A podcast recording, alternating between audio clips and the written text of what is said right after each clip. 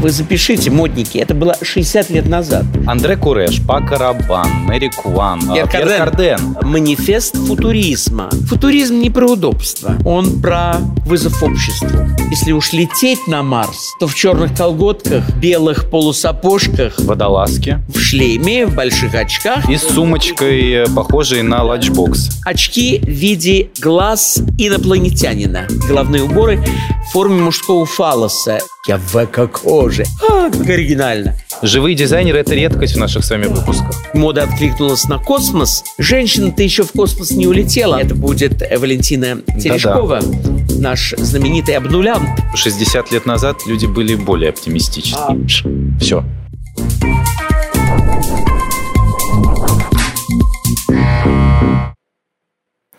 Привет, друзья! Обычно в таких выпусках, как сегодня, мы рассказываем вам об истории какого-то одного великого модного дома. Так вот, сегодня нас с вами ждет целое созвездие дизайнеров.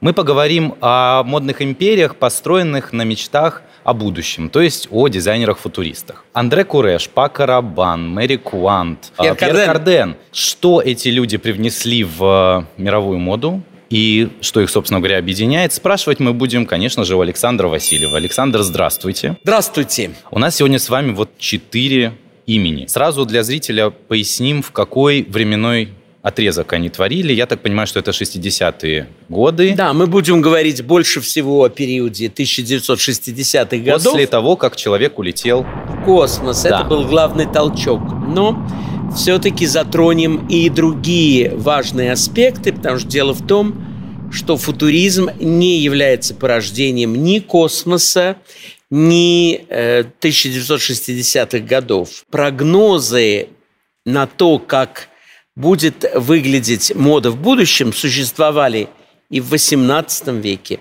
и в XIX веке. Как правило, они никогда не оправдывались. Но очень ярко вспыхнули в 1909 году, потому что именно в это время итальянский поэт Филиппо Томазо Маринетти опубликовал манифест футуризма, то есть сделал первый поэтический прогноз на то, как будет складываться жизнь в будущем, каковы новые формы образования искусства, живописи в первую очередь, поэзии, музыки, литературы. И успех итальянского почина футуризма был с огромным энтузиазмом принят в России. Например, Владимир Маяковский, Велимир Хлебников, Гончарова, Лентулов, Татлин, Малевич, Ларионов, все эти и поэты, и художники отдали дань футуризму. И я хочу начать с одной русской открытки на тему прогнозирования моды, выпущенной в 1912 году.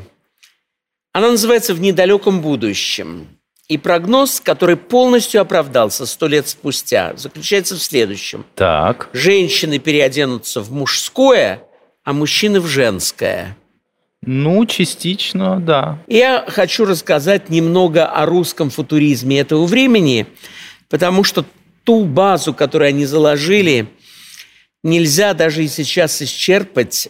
Это будущее моды, которое очень верно было замечено. Так вот, Наталья Гончарова была основательница движения за новый боди-арт, новый креативный макияж, который не занимался украшательством женского лица, а перечеркиванием его. Пандан и вследствие Поля Пуаре предлагала бескорсетные платья, прямой силуэт в стилистике, которую сегодня мы сказали 60-х годов. Только делала она это все в 12 году э, за хороших 50 лет до того, как этот силуэт э, вошел в моду. Данью, безусловно, футуризма в моде в предвоенное время до Первой мировой войны было увлечение спортом и первые купальные костюмы. Почему я об этом говорю?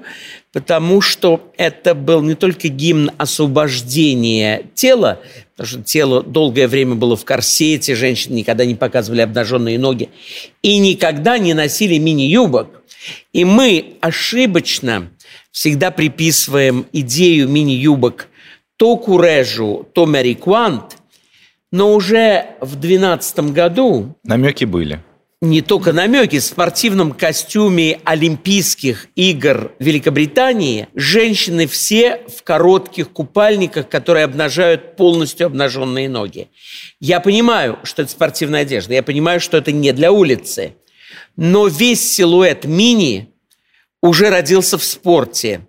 Женщины сели не только за штурвал автомобиля, за штурвал самолета, тогда он назывался аэроплан – и стали из-под переодеваться в мужскую одежду еще до Первой мировой войны. И еще очень важная деталь футуризма – это начало публичного курения женщин. Э, так. Дело в том, что женщины курили тайно в своем будуаре, но никогда… Неприлюдно. Неприлюдно. И это было, конечно, новым движением. Первое овладевание техникой, например, бензиновым самокатом, на который они встали в 2014 году. И начало Первой мировой войны, когда им пришлось, женщинам я имею в виду, принять активное участие в работах, в работах на заводах, в работах э, на фабриках. И впервые активно надеть брюки. Мы считаем, что это было позже, но э, в модных рисунках 2014 года бриджи – у женщин часто встречаются, как, например, на портрете Бакста, где изображена знаменитая Зинаида Гиппиус. Но важно то, что мода во время Первой мировой войны очень сильно откликнулась на первую тему футуризма, а именно на орудие массового уничтожения. Вот это странно сказать, потому что в 60-е годы мода откликнулась на космос как новую тему технического прогресса. Космосом в Первую мировую войну не пахло, но аэропланами пахло, бомбами и минами пахло. Появляются головные уборы в виде подводных мин, аэропланов, автомобилей, например, шляпы, которая называется «Большой калибр 381 миллиметр». Шляпы в виде колючей проволоки, в виде бронетранспортера. И уже в конце войны женщины активно овладели мужским гардеробом. Это первая ступень к футуризму. Брюки, жакеты от пижам, а главное униформа. Вот я показываю здесь очень интересную иллюстрацию где изображена рота Линтон Орман, военнослужащая, очень мужского характера, полностью переодетая из женского в мужской костюм. Почему я так э, говорю? Потому что для жителей той эпохи это было более чем прогрессивное будущее. Э, затем несколько слов о том, чем мы живем сегодня – в 21 веке особенно популярен татуаж. И Еще очень, как. И очень многие люди делают себе полный татуаж ног, рук, спины, других частей, о которых я не могу даже Бровей. сказать. Так вот, в Первую мировую войну, именно потому что женщинам нечем было заняться, очень многие отдавали свои спины, руки и ноги под тотальный татуаж. Это было больше ста лет назад. И э, в России, в частности, многие женщины начали активно прятать свои гендерные признаки, грудь, талию, бедра, переодеваясь в мужские военные костюмы. Это тоже футуризм, так же, как и головные уборы в форме мужского фалоса. Кажется смешно и забавно. Сегодня мы еще не додумались до этого. Но отсутствие мужчин в антураже женщин было и... решено заменить было решено вот заменить головными уборами в форме мужского члена, которые женщины активно носили на голове. Здесь ну, есть да, такие. еще? Но по окончанию войны многие женщины лишились волос просто потому, что они не могли ни достать горячую воду, ни моющие средства. Это было легче. И вот подобного рода прическа, которую вы носите или которую я ношу, она стала женской. Но тут случилась первая пандемия. В 2018 году всех тех, кто заболел гриппом испанкой. Это более ранняя форма э, другого вируса, но сходная по э, резонансу с коронавирусом. Mm-hmm. Женщины стали носить маски вместе с мужчинами повсюду. После войны родилось абстрактное искусство. Это абстрактное искусство было еще нам знаком по черному квадрату, просто потому что он настолько популярен, что и все его сто лет спустя еще обсуждают.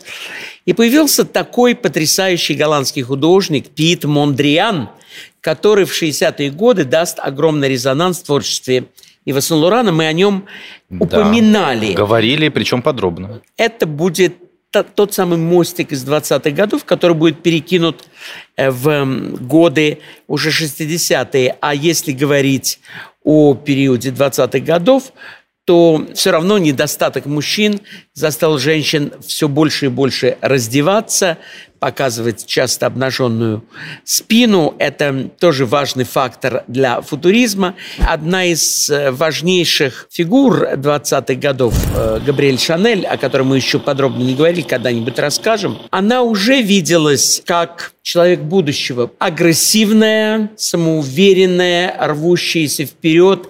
Все эти качества для женщины были нетипичными. Женщина до войны была цветочком. Безмолвным, да. А тут... А, она была флаконом духов.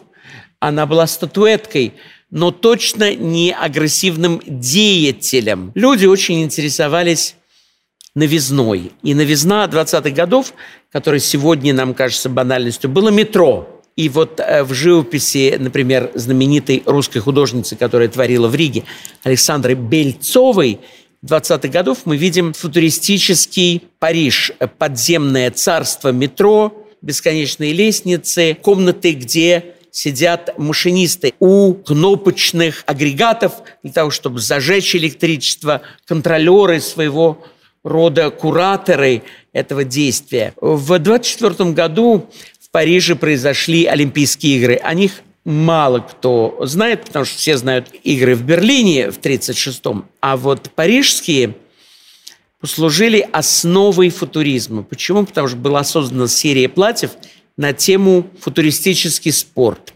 украшенные знаменитыми кольцами Олимпиады, флагами государств. И они могли бы быть и в 60-е годы по своей структуре, но были созданы много раньше. Орнамент ар-деко 20-х годов это орнамент чистого футуризма. Главная система этого орнамента – это всегда спираль, идея рождения новой жизни. Спиралевидное движение, которое закрутило так планеты, что в результате этого рождается Солнечная система. Солнце в середине, планеты по кругу. Это тоже космическая тема. Новые материалы эм, включали пластическую массу. В 20-е годы мир знакомится с целлулоидом – с бакелитом, которые употребляли, правда, в XIX веке, но не столь открыто. Появляются пудреницы из пластмассы геометрических форм, сумочки из пластмассы, каблуки обуви из пластмассы. Это все в 20-е годы. А короткие стрижки женщин уводят нас в совершенно мужской мир. Женщины свободно водят автомобили, с удовольствием показывают голые ноги, то, что в 60-е годы будет считаться новинкой, а Маяковский, как лидер футуристического движения в нашей с вами стране, становится государственным поэтом, правда, закончил жизнь самоубийством.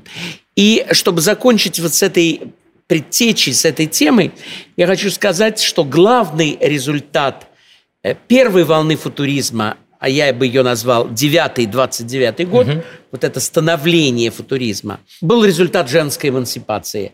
Женщины с радостью остригли волосы, с радостью переоделись в мужские блузки, в мужские смокинги, Марлен Дитрих, к примеру, мужские галстуки, стали носить и юбки, и даже испробовали брюки – все было бы хорошо, но кризис 29 года не дал развиваться этому, потому что э, доллар э, первый раз рухнул.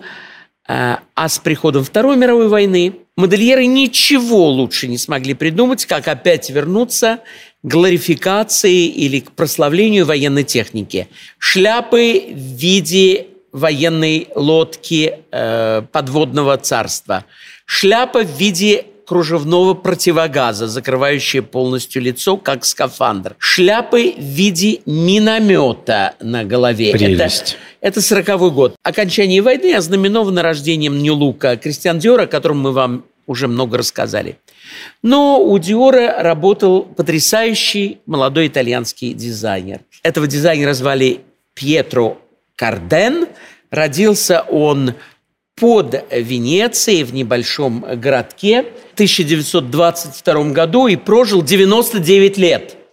И ушел из жизни совсем только недавно. в декабре 2020 года, совсем недавно. И хочу сказать, что футуризм продлевает жизнь. Может быть, потому что он был не только миллионером, но миллиардером. Может быть, потому что он был безумно креативен. Может быть, потому что он был однолюбом. И 40 лет своей жизни он прожил с одним и тем же мужчиной, которого звали Андре Оливье, и который скончался от СПИДа, а Пьер не пострадал. Но, тем не менее, Пьер Карден был создателем огромного направления в моде, и его самые важные шаги были связаны с Диором. Он работал для него с 47 по 50 год, три года. Он был выдающимся закройщиком вещей, сделанных из шерсти, верхней одежды. Mm-hmm. И когда Карден уходил от Диора в 50-м году, чтобы открыть свое предприятие, свой мод, э, модный дом, Диор ему дал очень важное напутствие, которому я тоже пользуюсь. Какое же? Продавай подороже, тогда будет выгода. Хорошие слова, не поспоришь. Не поспоришь. Абсолютно.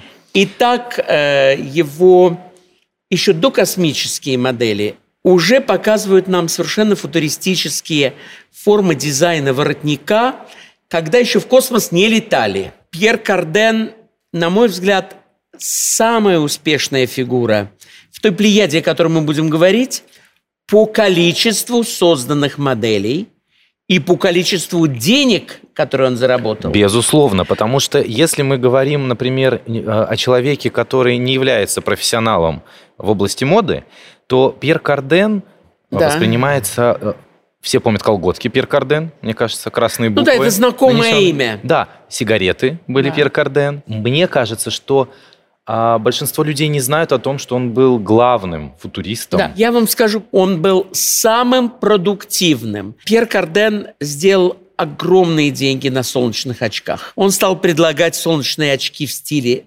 космонавтов. Они имели абрис телевизора или монитора и шли и женщинам, и мужчинам, и многочисленные, очень дорогие головные уборы продавались во многих местах. Особенно популярны его очки в виде гигантских глаз инопланетянина. Как выглядит инопланетянин, мы не знаем. Но мы представляем, что у них глаза, как у ящерицы. Вот так да-да, да. на все угу. четыре стороны. Вот такие очки он и предлагал. И он был среди первых знаменитых дизайнеров, который, как и в Сен-Лоран, я вам об этом рассказал, стал обнаженным фотографироваться. Угу. Эм, журнал Time сделал с ним обложку, где его бедра скрыты женским платьем, э, которое он употребляет как мини-юбку. Это довольно забавно. Но и мужчины схватились за Пьера. У него появилось немало мужских комбинезонов – женских сарафанов всегда с черными водолазками и всегда с черными колготками. А правда ли, что он изобрел собственную ткань? Э, да, безусловно, но самое, на мой взгляд, вот любопытное, у Пьера были и моменты взлета в 60-е годы, и моменты падения. 90-е, 70-е уже не такой интерес.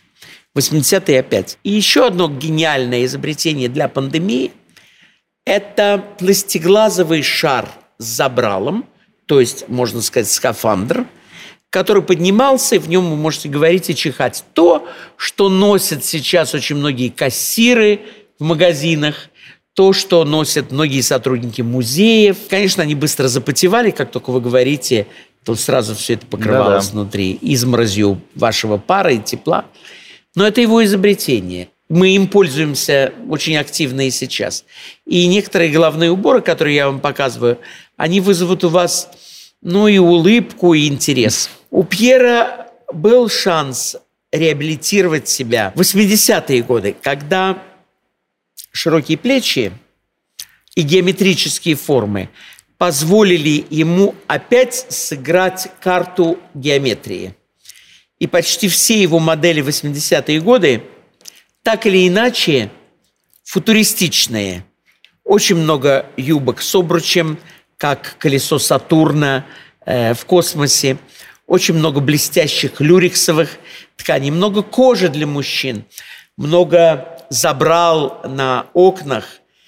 Пьер станет покровителем Славы Зайцева, когда будет приезжать в 80-е годы в СССР, будет одним из первых, если не первых, первым западным модельером, который на Красной площади покажет свои модели. Его полюбят аппаратчики Горбачев и Раиса Горбачева. О нем будут складывать легенды. Пьер Карден набрал столько положительных эмоций в начале 60-х годов, что к нему обратилась знаменитая британская группа «Битлз». За знаменитыми пиджаками Битловками без... за пиджаками без воротника, да. которые очень напоминают то, что носил Джавахарлал Неру в Индии. Это все-таки индийская идея, не Пьера Кардена. И за знаменитыми водолазками, которые мы стали называть битловками. И они, конечно, покорили мир. Битлз э, был первым глобальным успехом из всех футуристов. Повезло больше всего Кардену. Почему? Он не только сохранил все свои прототипы, потому что дом оставался в его руках и никогда не был перепродан, но он создал свой собственный музей, судьба которого оказалась удивительно плачевной. Я должен рассказать. Да, почему? Этот музей находится в Париже. До пандемии он находился в районе Море. Несмотря на миллиардное состояние Пьера Кардена, а он владелец огромного количества недвижимости, как вокруг Елисейского дворца, так и на юге Франции, он почему-то не купил музейного здания. Почему? Мы не знаем. И как только он скончался, началась, во-первых, пандемия, хозяин арендованного помещения поднял цену. Они решили переехать mm-hmm. в другое место. А как только он скончался, все лежит в коробках. Я боюсь, что это будет все продано на Сотбис или Кристис. Конечно, за огромные деньги, потому что он создал великолепные модели. Этого музея вы уже не увидите. Долгие годы им заведовала одна из э, ассистенток Пьера, которая очень долго была под его крылом.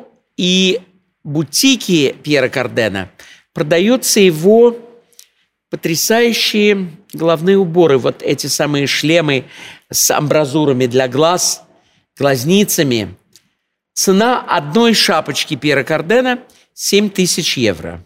О. Не каждый купит, некоторые купят за эти деньги подержанный автомобиль. Согласны со мной? Ну да. Пьер Карден никогда не смог отделаться от космоса. Стал вносить это в изделие дизайна дома. Он создал космические лампы, космические кресла, космические торшеры, космические диваны. Но, на мой взгляд, самым удивительным его творением будет создание особняка на юге Франции, вилла, которая представляет собой стоянку летающих тарелок. Эта вилла жива до сих пор. В ней нет музея, ее снимают только под фотосессии для журналов. Вилла Пьера Кардена была построена уже в 70-е годы. Совершенно уникальное здание. Находится она в местечке на Лазурном берегу, который недалеко э, от Антибов.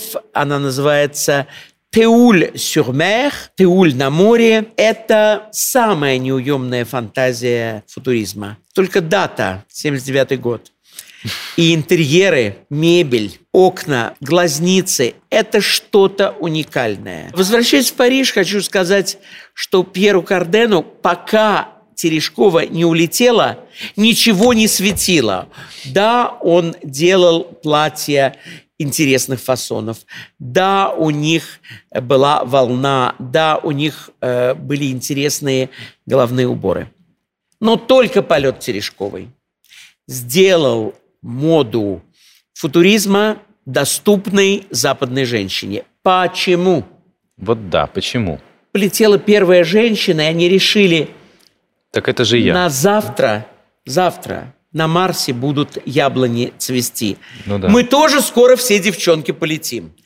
И мечта о том, что люди будут не только танцевать твист, посвященный Валентине Терешковой, который очень талантливо исполнял польский ансамбль «Филиппинки», это была идея того, что скоро будет встреча с инопланетянином. Костюм состоял из оранжевого комбинезона, светоотражающей серебряной э, куртки и белого шлема, на котором было написано СССР.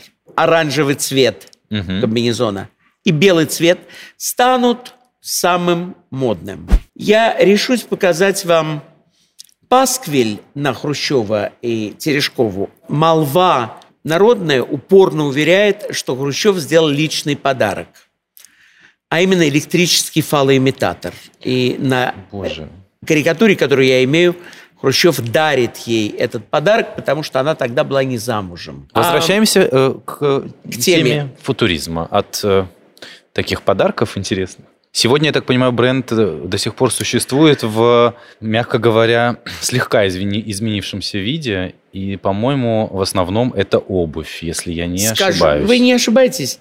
Дело в том, что он передал свое наследство – племяннику, племяннику-музыканту. Угу. Будет ли это успешно, мы не знаем. Пиар-директор «Русская дама», которая заведует сегодня и музеем, и наследством, сказала мне лично, что она надеется, что все это очень хорошо разрешится, но к моде во время пандемии стали относиться так холодно, и общие продажи в мире в сфере моды упали на 80%, Подводя итог, возможно, последним плеском Пьера Кардена было не только дизайн самолетов в 70-м году, но его встреча с Майей Плесецкой. Она поздно пришла к нему. Она уже была не слишком молода, они почти ровесники. Майя Плесецкая считала, что Карден был самым гениальным дизайнером. Я спросил, почему именно он? Потому что он подарил женщинам, сказала она, самые нужные вещи. Черную водолазку и черные колготки. Трудно не согласиться, потому что никто не додумался. Это было гениально. Она заказала у него костюмы через свою переводчицу Лили Дени и с трудом пробила написание его имени на афише Большого театра. Ей сказала Фурцева, иностранец? Ни в коем случае. Костюмы? Кто такой Пьер Карден? Ну, все-таки Дело было сделано. Он и Фурцеву одел, подарил ей очень красивый костюм, свои знаменитые духи и свои знаменитые платья. Уже в конце 50-х годов его исключили из синдиката высокой моды. Слишком был народный? Он был не элитарен. Угу. Он понял, что звукосочетание Пьер Карден нравится всем. А поэтому он продавал свой фирменный знак на туалетную бумагу и на мыло на дезодорант и на колготки, на сигареты Да-да. и на самолеты. С ним, получается, произошла э, история, как с Роем Холстоном, да, когда вот, да. вот он рос, рос, рос, рос, потом уже расти некуда, и происходит с ним коллаборация с универмагом, и пш, все. Ну, Холстон был хороший дизайнер, но не великий. А Пьер Карден был великий дизайнер.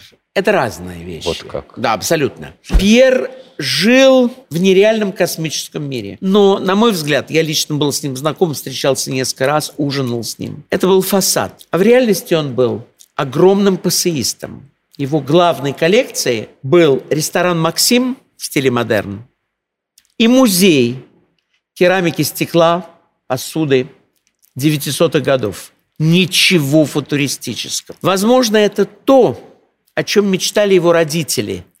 Бедные люди, иммигранты из Италии, которые никогда такой роскошной мебели себе в молодости в Италии позволить не могли.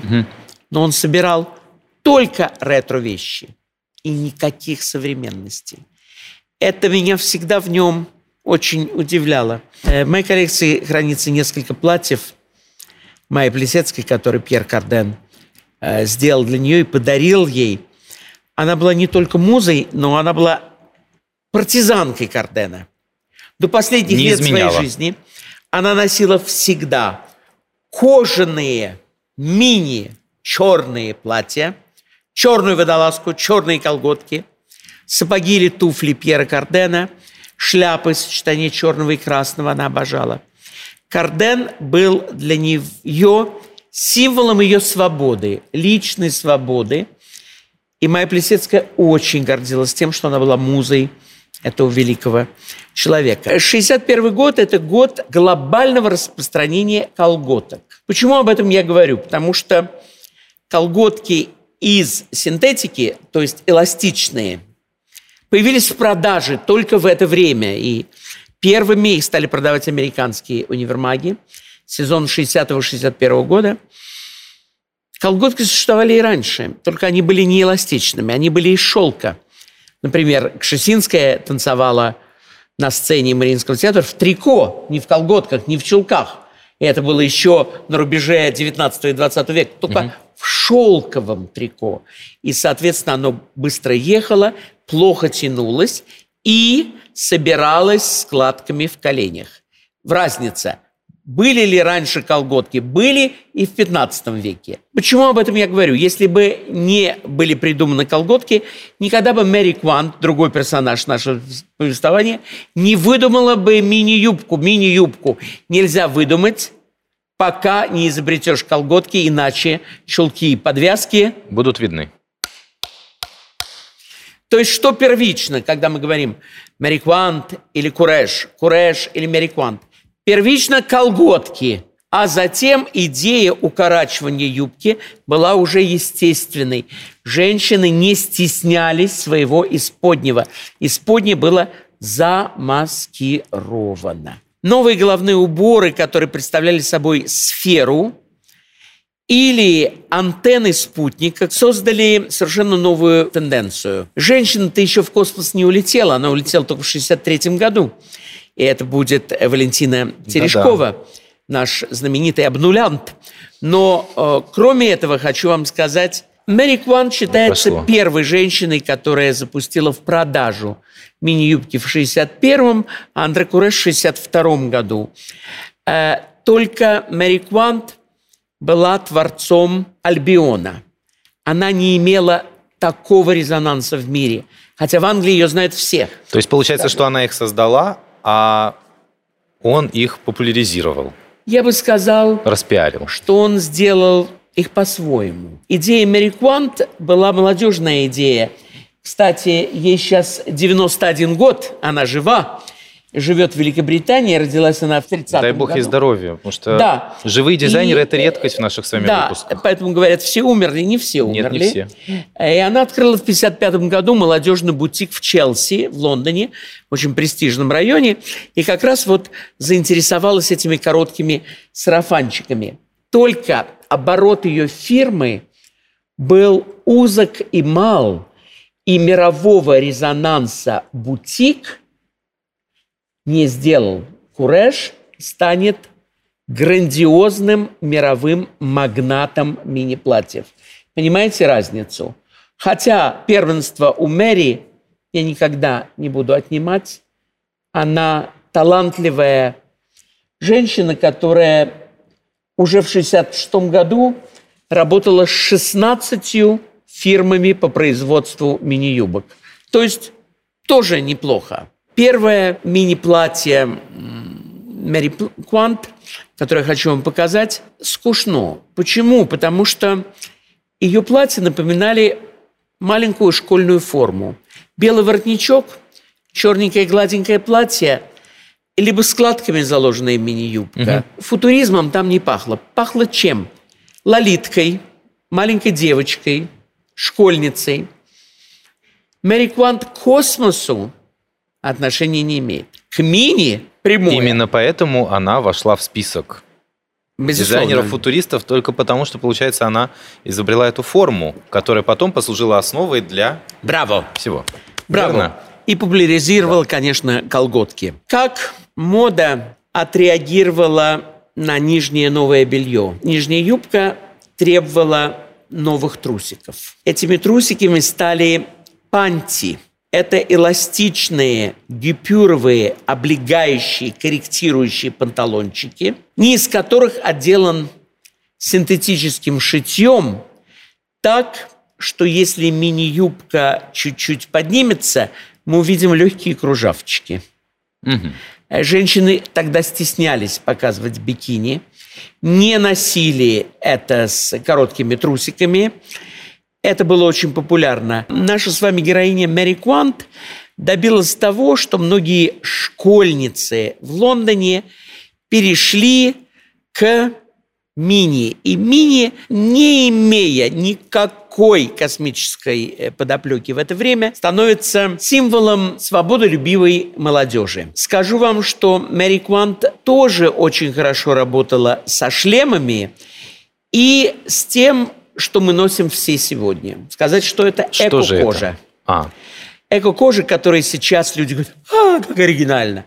Ничего не оригинально. 63 год – это триумф эко-кожи. А 63 год, можно я вам скажу, вы запишите, модники, это было 60 лет назад. Просто до них дошло сейчас, они говорят, я в эко-коже. А 63 года назад они ходили прекрасно в этом, в да, этих сейчас шлемах. все в ней преют. Да, это ужасно все. И она плохо разлагается еще в земле. Поэтому, если вас, не дай бог, похоронят в, эко, в эко-коже, так что вы будете Вот. преть, У нас и очень- даже червяки туда не У нас заползут. есть прикладные советы все-таки в правильно. нашем с вами цикле. Итак, Мэри Квант была поклонница нового, и ее новое, не связанное с космосом, заключалось в том, что она изобрела виртуальные платья.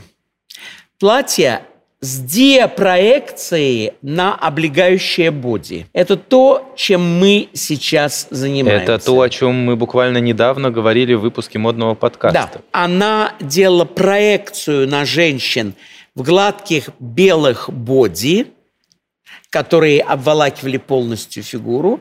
Это были проекции цветов, геометрических фигур.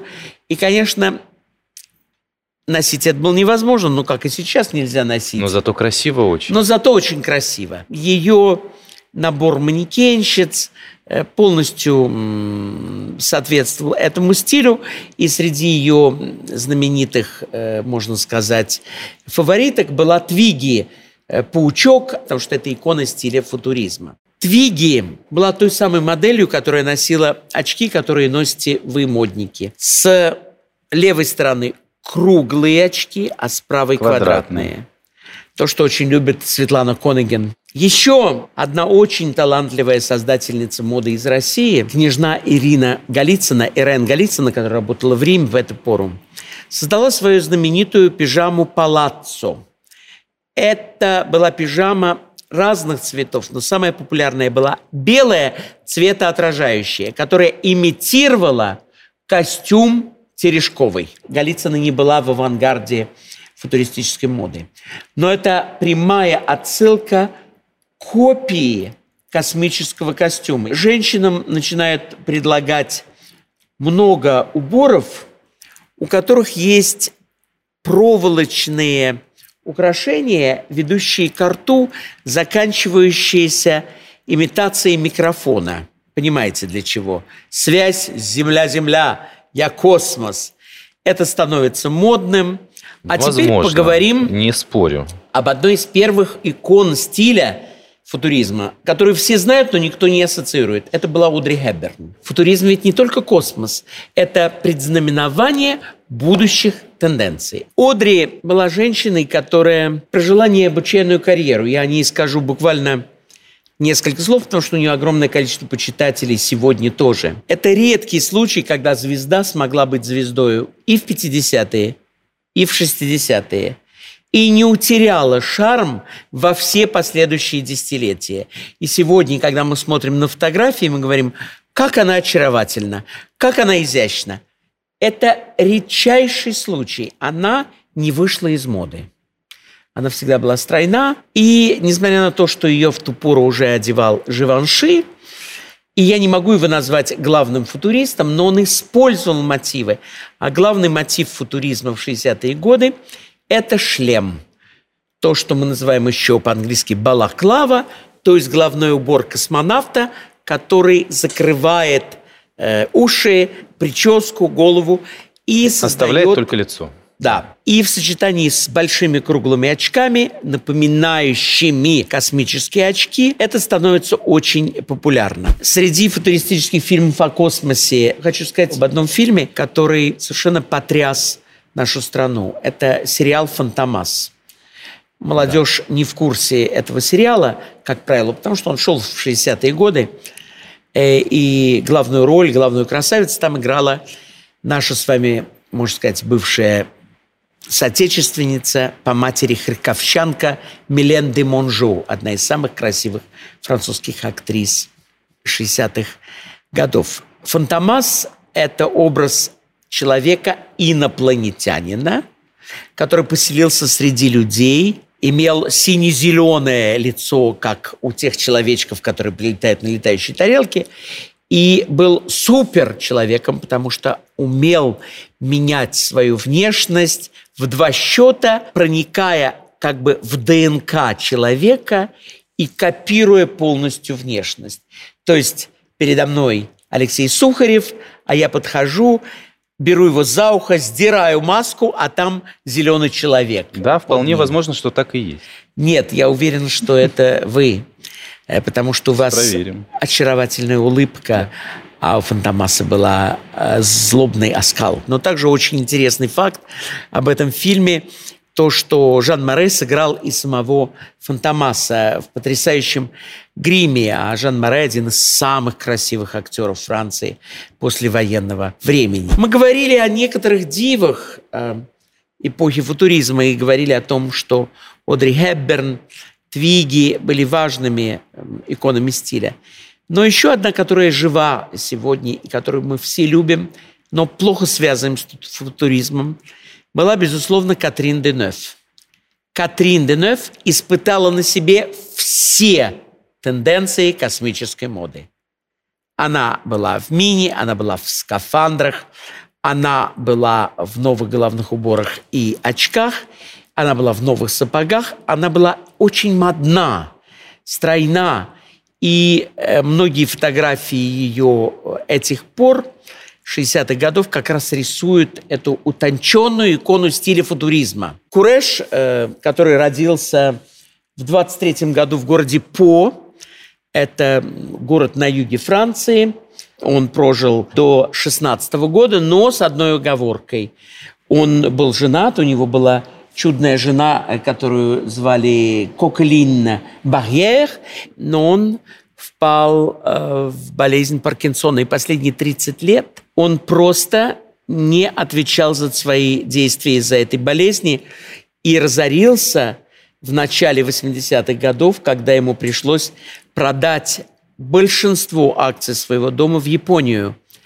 То есть он уже не стал владельцем своего бизнеса, потому что не схватил модные тенденции 80-х, будучи, можно сказать, лидером моды 60-х. Именно поэтому, возможно, современные пользователи моды не так много знают о нем. Все знают Кардена и Пакарабан. Пользователи моды знают тех, чьи бренды дожили до их эпохи. Куреш был человеком, который учился не тому, чему надо. Папа так. хотел, чтобы он стал инженером, а сын хотел быть модельером. Но папа сказал, нет, ты пойдешь на отделение строительства дорог и мостов. И первое образование этого гениального футуриста было архитектурным. Он сделал э, хороший прогресс, но война прервала его, и он даже был одно время военным летчиком. Возможно, профессия летчика его как-то сроднила с космосом. Я понимаю, что это не та же высота – но все-таки Землю мы Но видим... все равно выше, чем... Чем мы с вами. Да. И я думаю, что это одна из главных причин, почему Куреш, который поступит в 49 году в дом Баленсиага и проработает там 10 лет первым ассистентом Баленсиаги, 49 по 59 год, откроет свой дом и взорвется космической темой, новыми тканями – искусственными, трикотажными, кремпленом, который потом носил весь мир. Он создаст лунные полусапожки белого цвета на низком каблуке, комбинезоны и сарафаны с молнией, которая заканчивалась кольцом, и вещи от Курежа станут такими популярными, но, увы, это будет постоянная конкуренция с Пьером Карденом. Я уверен, что они встречались, я уверен, что они были знакомы, но уверен, что они не испытывали никаких Любви взаимной. теплых чувств. Сегодня ботиночки Курежа стоят баснословных денег. У меня в коллекции есть две пары, но цены на винтаж так взметнули после пандемии, без трех тысяч евро вы не купите сегодня поношенную пару этих сапожек. Куреш сделал все для того, чтобы пластик стал модным. В моей личной коллекции очень много, я сказал, моделей. И особенно важной моделью Курежа был трапециевидный оранжевый бэби-долл.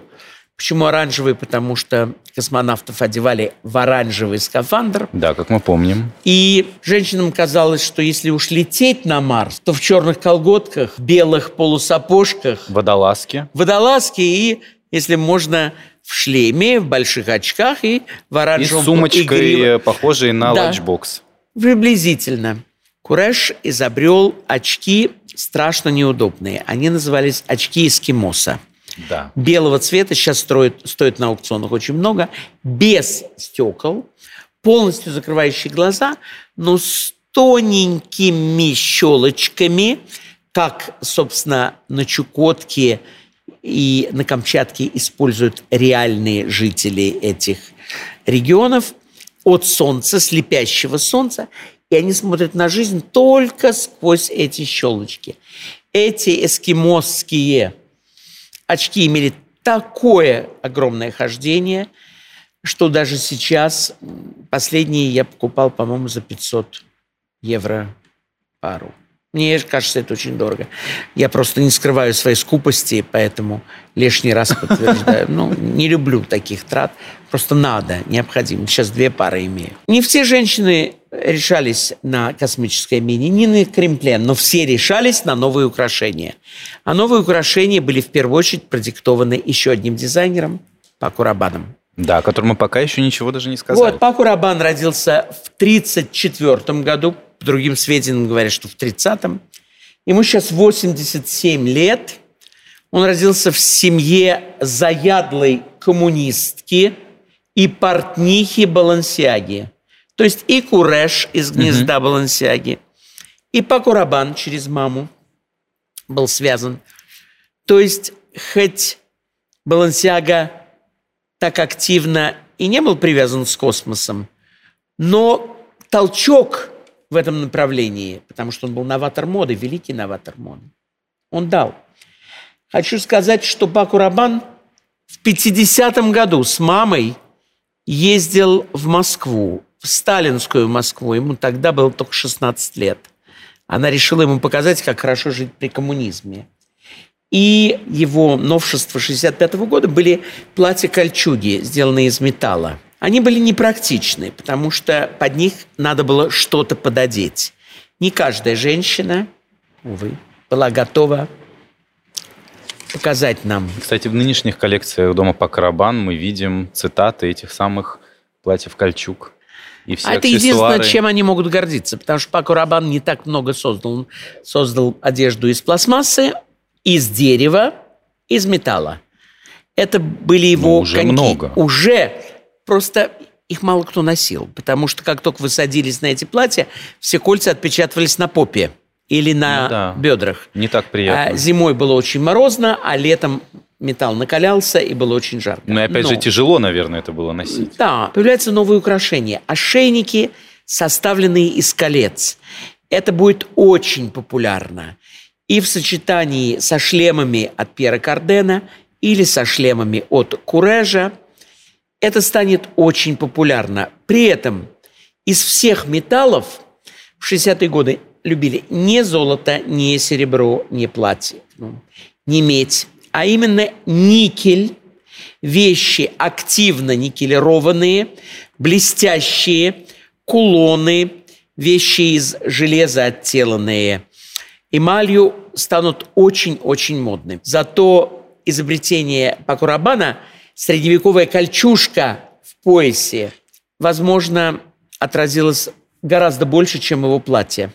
Каждая советская модница имела металлический пояс из колец. Он был сделан в Польше, или в Корее, или во Вьетнаме, или в Египте, или в Чехословакии. Но это была диффузия, то есть распространение модели знаменитого Пако Рабан. Что же еще Пако Рабан подарил миру?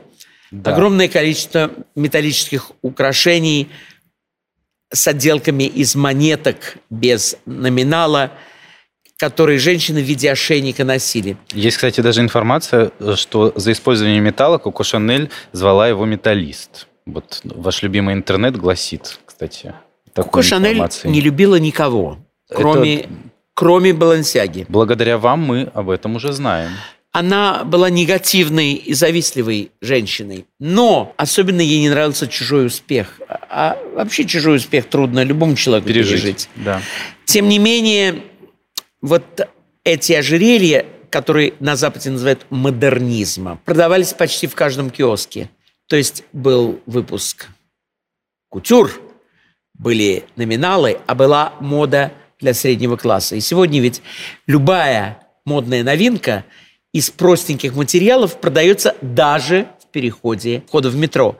Это обычное явление. Мода может распространяться только так, и также она и гибнет.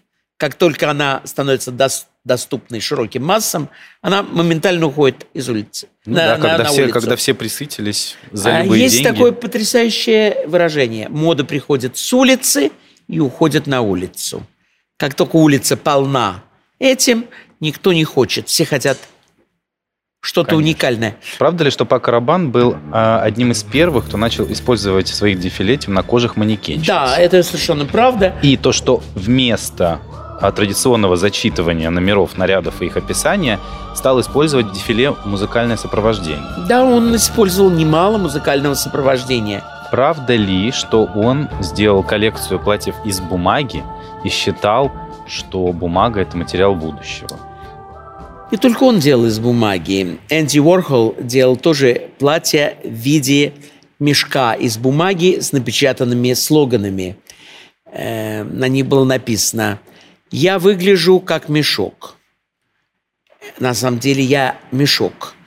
И цена моя как мешка можно купить везде. Э, это была, конечно, шутка, но в этой шутке была доля правды. Э, да, действительно, Э, бумажные платья долго не присуществовали, они удел одной вечеринки, одного неудачно вылитого бокала шампанского. Или неудач... порыва ветра. Порыва ветра или чашечки кофе. Но футуристы подарили миру активное использование прозрачной пластики. Появилось такое количество головных уборов, которые, как дождевики сегодня, сделаны из прозрачного целу, целлофана, плотного, что это было безумно, безумно важно. У меня есть одно платье из фильма, если я не ошибаюсь, фильм назывался «Медея», которое сделано из оранжевых квадратных эм, деталей, элементов, закрепленных небольшими, это макси-платье, небольшими колечками. Это один из самых уникальных предметов, который мне удалось выиграть на аукционе. Паку Рабан делал так много вещей и из бумаги, и из дерева, например, из оливкового дерева, кольца или квадратики, из металла, из пластика. Его почерк был более чем узнаваемым. Но хождение его моделей было небольшим, потому что они были только для вечеринок, для фотосессий, для карнавалов, для инсталляций. Но никто никогда не садился в самолет в платье Пакурабан. Но, тем не менее, столько новаторства в его творчестве. А вы сказали, Огромное... что сначала только, только кольчуга. А мы вон уже с вами сколько насчитали, ну, получается. Но база всего этого была кольчуга. Потому что все эти элементы были соединены небольшим вот кольчужным да. колечком. Качество платьев по Курабан интересно, но хрупко, потому что их делали вручную. Скрепление металлических кружков было несколько шатким. Честно говоря, они часто разваливаются посредине. Их надо домонтировать. Паку Рабан так гордился своим металлическим изобретением, что приблизительно в 90-е годы 20 века он стал делать допечатку этих платьев, которую он продавал в коробках в виде конструктора с щипцами, монетками и колечками – сами соберете. Да, сделай, сделай сам. Сделай сам. Они стоили дешевле, чем оригинал, но очень многие модницы купили, к чему я говорю, то есть они не покупали готовую вещь. Они сами, как конструктор, собирали себе это платье. На его артистических фотографиях мы видим потрясающие фантазийные модели, вот связанные как раз с темой «Звездных войн» и фильмов, потому что он создал очень красивый корсет для Барбареллы, э, для Джейн Фонды, зеленого цвета. и он не мог не повлиять на мнение других замечательных моделей и э, потребительниц. Паку Рабанистого платье кольчуги было также взято на вооружение Ивом Сен-Лораном, когда он создал свое свадебное платье «Матрешка». Ведь это тоже шлем космонавта, это тоже шлем Валентины Терешковой. У нас в России есть музей космоса. Я разговаривал с дирекцией. Я всегда сказал, почему вы не сделаете ни одной выставки, посвященной космической моде? Это ваша тема. И что вам отвечали? У них нет материала. Космическая мода ведь у нас в стране не существовала. Она прошла краем крыла и даже отразилась скорее в моде 70-х годов с большим-большим опозданием. Зато наша страна вдохновила. Вдохновила это самое ценное. Вы знаете, что все космонавты питаются. У них есть такие ланчбоксы, э, в которых у них лежит да. рацион. Так вот, в виде этих ланчбоксов стали создаваться женские сумочки из белого пластика, геометрических форм, которые открывались так, что у них были деления для того, чтобы там положить вот ту самую кашку или питательную смесь, которым кормят или кормили космонавтов. Удивительное влияние космоса на моду этого времени. Паку Рабан, который выжил не благодаря платьям, а только благодаря духам и дезодорантам. Ну, в основном, да, потому что пользователь Он... моды знает Пака Рабан в основном по One Million Именно так. слиточку. Именно так. Он стал использовать идею футуризма для рекламы и тоже эротического плана.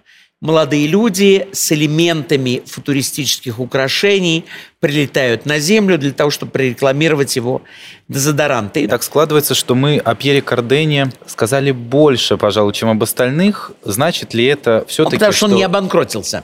А, а значит ли да. это, что его новаторство было Гораздо более, более глубок, значимо. конечно, э, и распространенность. Но теперь я хочу сказать, что он дал современности. Его богатство финансовое было таким огромным. Он же не как Пакурабан, который обанкротился. Обанкротился, он потом возродился. Да на чужие деньги. Ну да. А что вы говорите? На чужие деньги. На чужие деньги любой может возгородиться. Вы проживите на свои. На свои. Что еще футуристы подарили миру? Да. Новый вид сумки в виде портативного телефонного аппарата, ведь тогда не было мобильных. Сумка за ручку, которую вы держите, а это телефонная книжка, циферблат, который является застежкой, и эта модель, которую я сейчас вам показываю, она находится во многих музеях, в том числе в музее Амстердама знаменитых сумочек. Сегодня многие используют отражающие ткани – ну, знаете, вроде тех, которые мы стелим на окно автомобиля от жары, блестящую серебряную пленку. Да.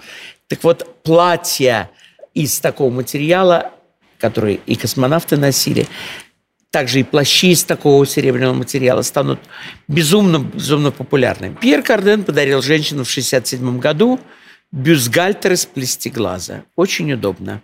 Эко-кожа красного цвета, две чашечки, как окна иллюминатора летающей тарелки, закрашены внутри красной краской для того, чтобы не были видны угу. детали.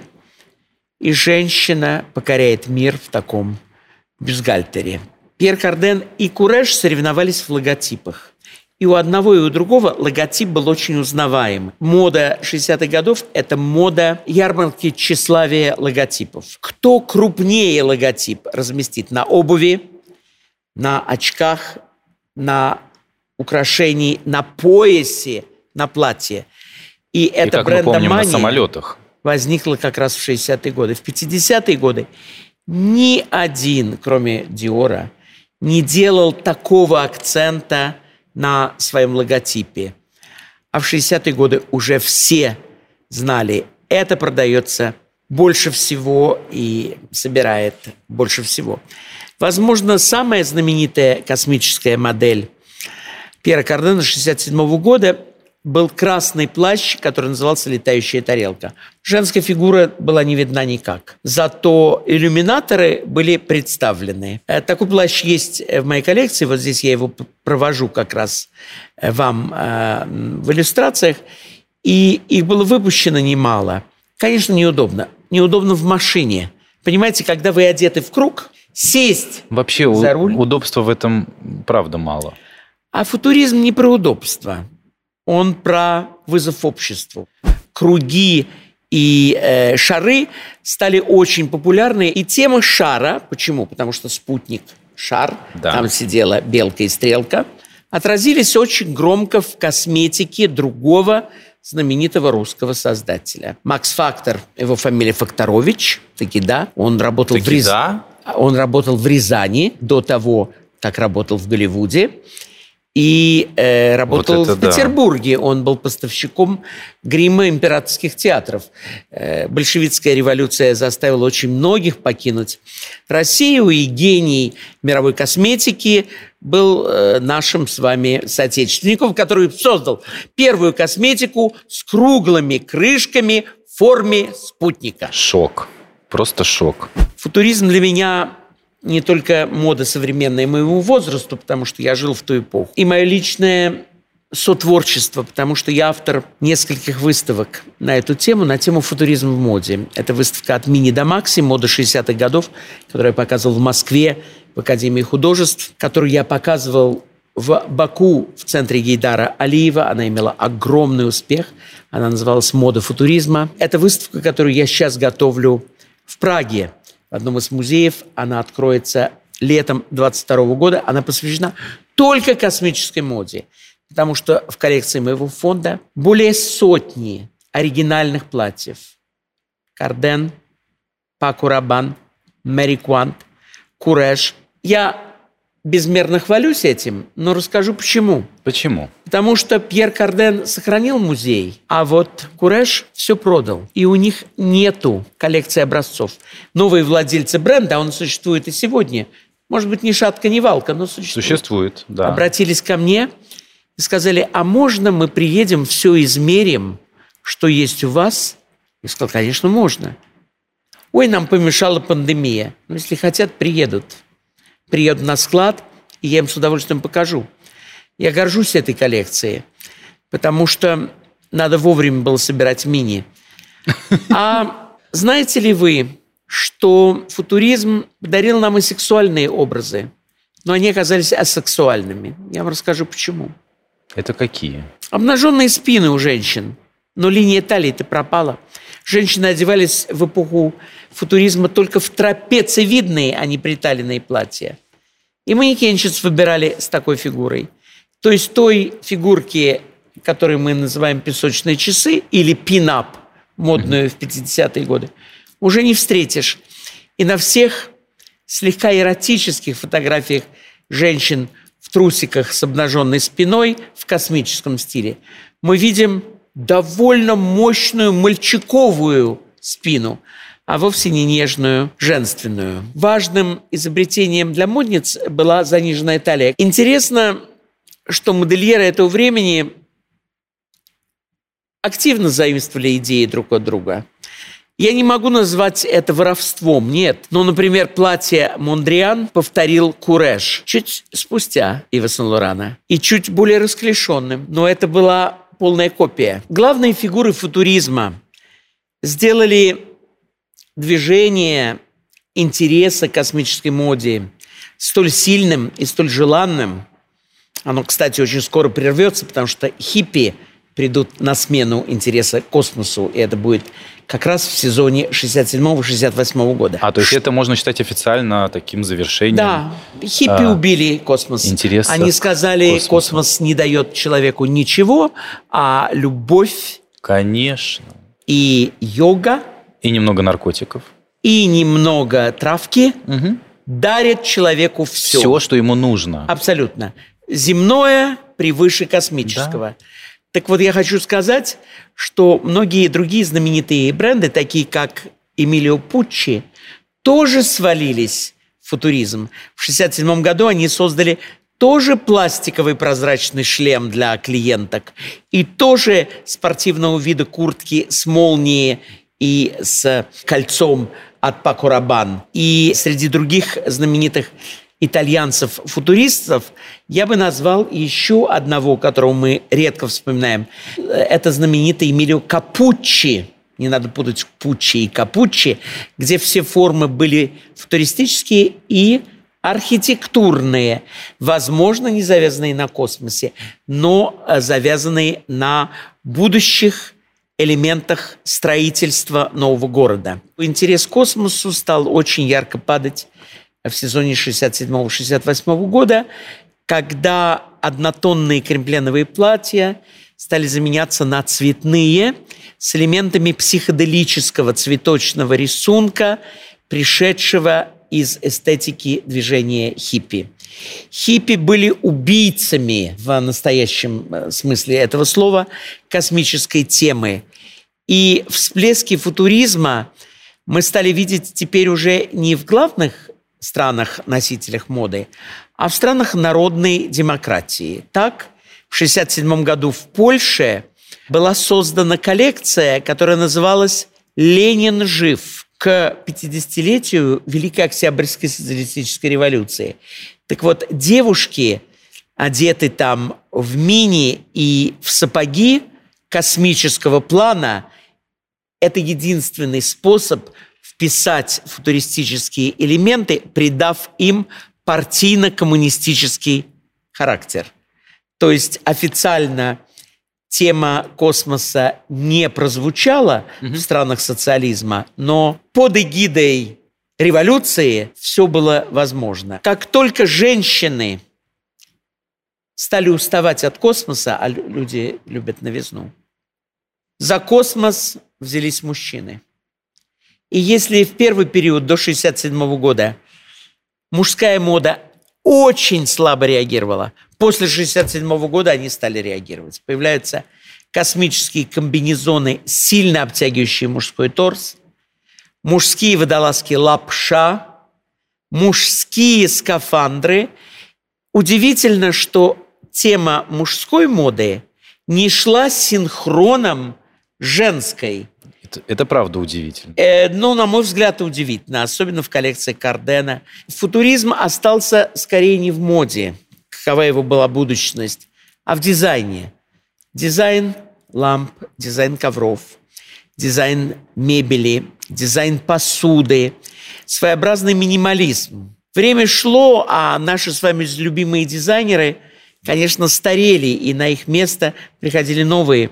Джанни Версачи, Тьерри Мюглер, Клод Монтана, Кензо Такада, Соня Рикель, Вивьен Вествуд, которые тоже были великими дизайнерами, но другой эпохи, эпохи скорее не кутюра, эпохи предапорте, так же, как и Жан-Поль Готье. Но их влияние на современную моду все-таки было очень велико. В завершении хочу сказать вам, что волна футуризма в моде очень сильно пожухла с приходом хиппи, затем с приходом стиля диско, затем чуть-чуть приподнялась с новыми конструкциями геометрии 80-х годов. Никого не интересовало в эпоху гранжа, но в связи с выходом кинофильмов, телесериалов о футуризме стали говорить в, на рубеже 2000-х годов, когда в моду входит новый стиль. Он получил название порношик. Эротика была на первом плане, женщины ходили с голым животом, в мини-юбках, на больших каблуках и платформах, в обуви в стиле путанеско, стали делать первые губы и выглядели как актрисы фильмов для взрослых. Им нужна была альтернатива, супергерой. Так вот, эти супергерои рисовались инопланетянами. То есть прилетел из космоса в шлеме, здоровый, розовый или зеленый, овладел ими. В эпоху пандемии футуристические странные, можно сказать, э, формы головных уборов, связанные с системой противогазов, становятся очень популярны. Но футуризму мы больше не вернемся до следующей звездной войны. У нас столько проблем на Земле, что, что у нас нет времени подумать о космосе. Меня не удивляет, что на Первом канале будет снят даже сериал в космосе для того, чтобы каким-то образом оживить эту тему и актриса Пересильд будет играть главную роль. Да, и я слыхал об этом. Будет находиться в невесомости. Я допускаю, что после успеха этого сериала, возможно, какая-то волна в модных деталях, но она будет лишь эхом, эхом прошедшего гигантского шторма, которым были 60-е годы в области футуризма. Очень удивительно то, что вот в 60-е все вдохновлялись тем, что будет, вдохновлялись будущим, космосом, фантазиями на эту тему. Сегодня а только сегодня, тем, что было. А сегодня только тем, что было, и переосмыслением эпох. Нам очень не нравится будущее. Наше будущее, каждый из нас знает, будет гораздо хуже, чем наше прошлое. А почему так? Ну, потому что мы живем в мире, где мы полностью зависим от валютной системы, от девальвации. Мы очень боимся мы боимся закрытых границ, мы боимся пандемии, мы боимся ковида, мы боимся войны, мы боимся девальвации доллара и рубля, мы боимся того, что женщины станут мужчинами, а мужчины станут женщинами, мы боимся того, что дети будут рождаться в пробирке, и мы боимся изменения государственных границ в любой стране мира. Получается, что 60 лет назад люди были более оптимистичны. А, абсолютно. Ведь все-таки это была эпоха, когда не так сильно пахло девальвацией и войной. Хотя это была эпоха холодной войны. Не забывайте, это все-таки была эпоха кубинского кризиса начала 60-х годов. Это была эпоха Че Гевара, это была эпоха Фиделя Кастро, это была эпоха ядерных боеголовок на Кубе напротив Белого дома. Но, тем не менее, интересовались космосом, твистом – и будущем. А можно это назвать своего рода таким побегом от реальности? Может быть, а возможно, это, это была форма, форма эскапизма, но да. в моде она отразилась широко. Было выпущено много моделей, много аксессуаров, и женщины всех стран мира активно это все носили и употребляли. Ведь нельзя заставить человека носить что бы то ни было. А все-таки в ту эпоху с удовольствием женщины видели себя такими. Им нравилось колготки с люрексом, им нравились сарафанчики оранжевого цвета или черного цвета, им нравились пододетые водолазки, молнии. И многие вещи э, пришли и к нам в страну, но только, конечно, не в фирменных моделях, а как бы вшитых в домашних условиях по выкройкам, потому что многие советские женщины имели не только машинку, умели вязать, шить. Это считалось нормальным делом в эти годы, потому что магазины-то были все-таки пусты, и купить э, одежду или обувь или белье было настоящей проблемой. Это были длиннющие ночные очереди с чернильным карандашом на ладошки, где писали номер 485, и ваша очередь подходила к 7 утра. Александр, спасибо вам э, большое за столь подробный рассказ с таким серьезным анализом и с э, такой предтечей. Вот с... с десятыми и двадцатыми да, годами. потому что не было мысли, честно говоря, о том, что это настолько сильно взаимосвязано. И о том, что первое пришествие футуризма случилось еще... Именно в те годы. Тогда. Да, спасибо вам большое. И я надеюсь, до скорой встречи. Всего вам доброго. До свидания. Дорогие друзья, я присел на этот стол за тем, чтобы рассказать вам о том, что мы, команда модного подкаста, и я в том числе, как и все нормальные люди, уходим в отпуск. Зачем? Во-первых, мы должны ну, отдохнуть, во-вторых, вдохновиться, а разработать новые темы, придумать, чтобы порадовать вас свежими выпусками. А вам хочу пожелать, если у вас тоже отпуск, прекрасного отпуска, и знаю, чем вы будете заниматься. Вы будете пересматривать наши выпуски. Я желаю вам хорошо отдохнуть, желаю хорошо отдохнуть себе и нашей команде, и до встречи в новом сезоне.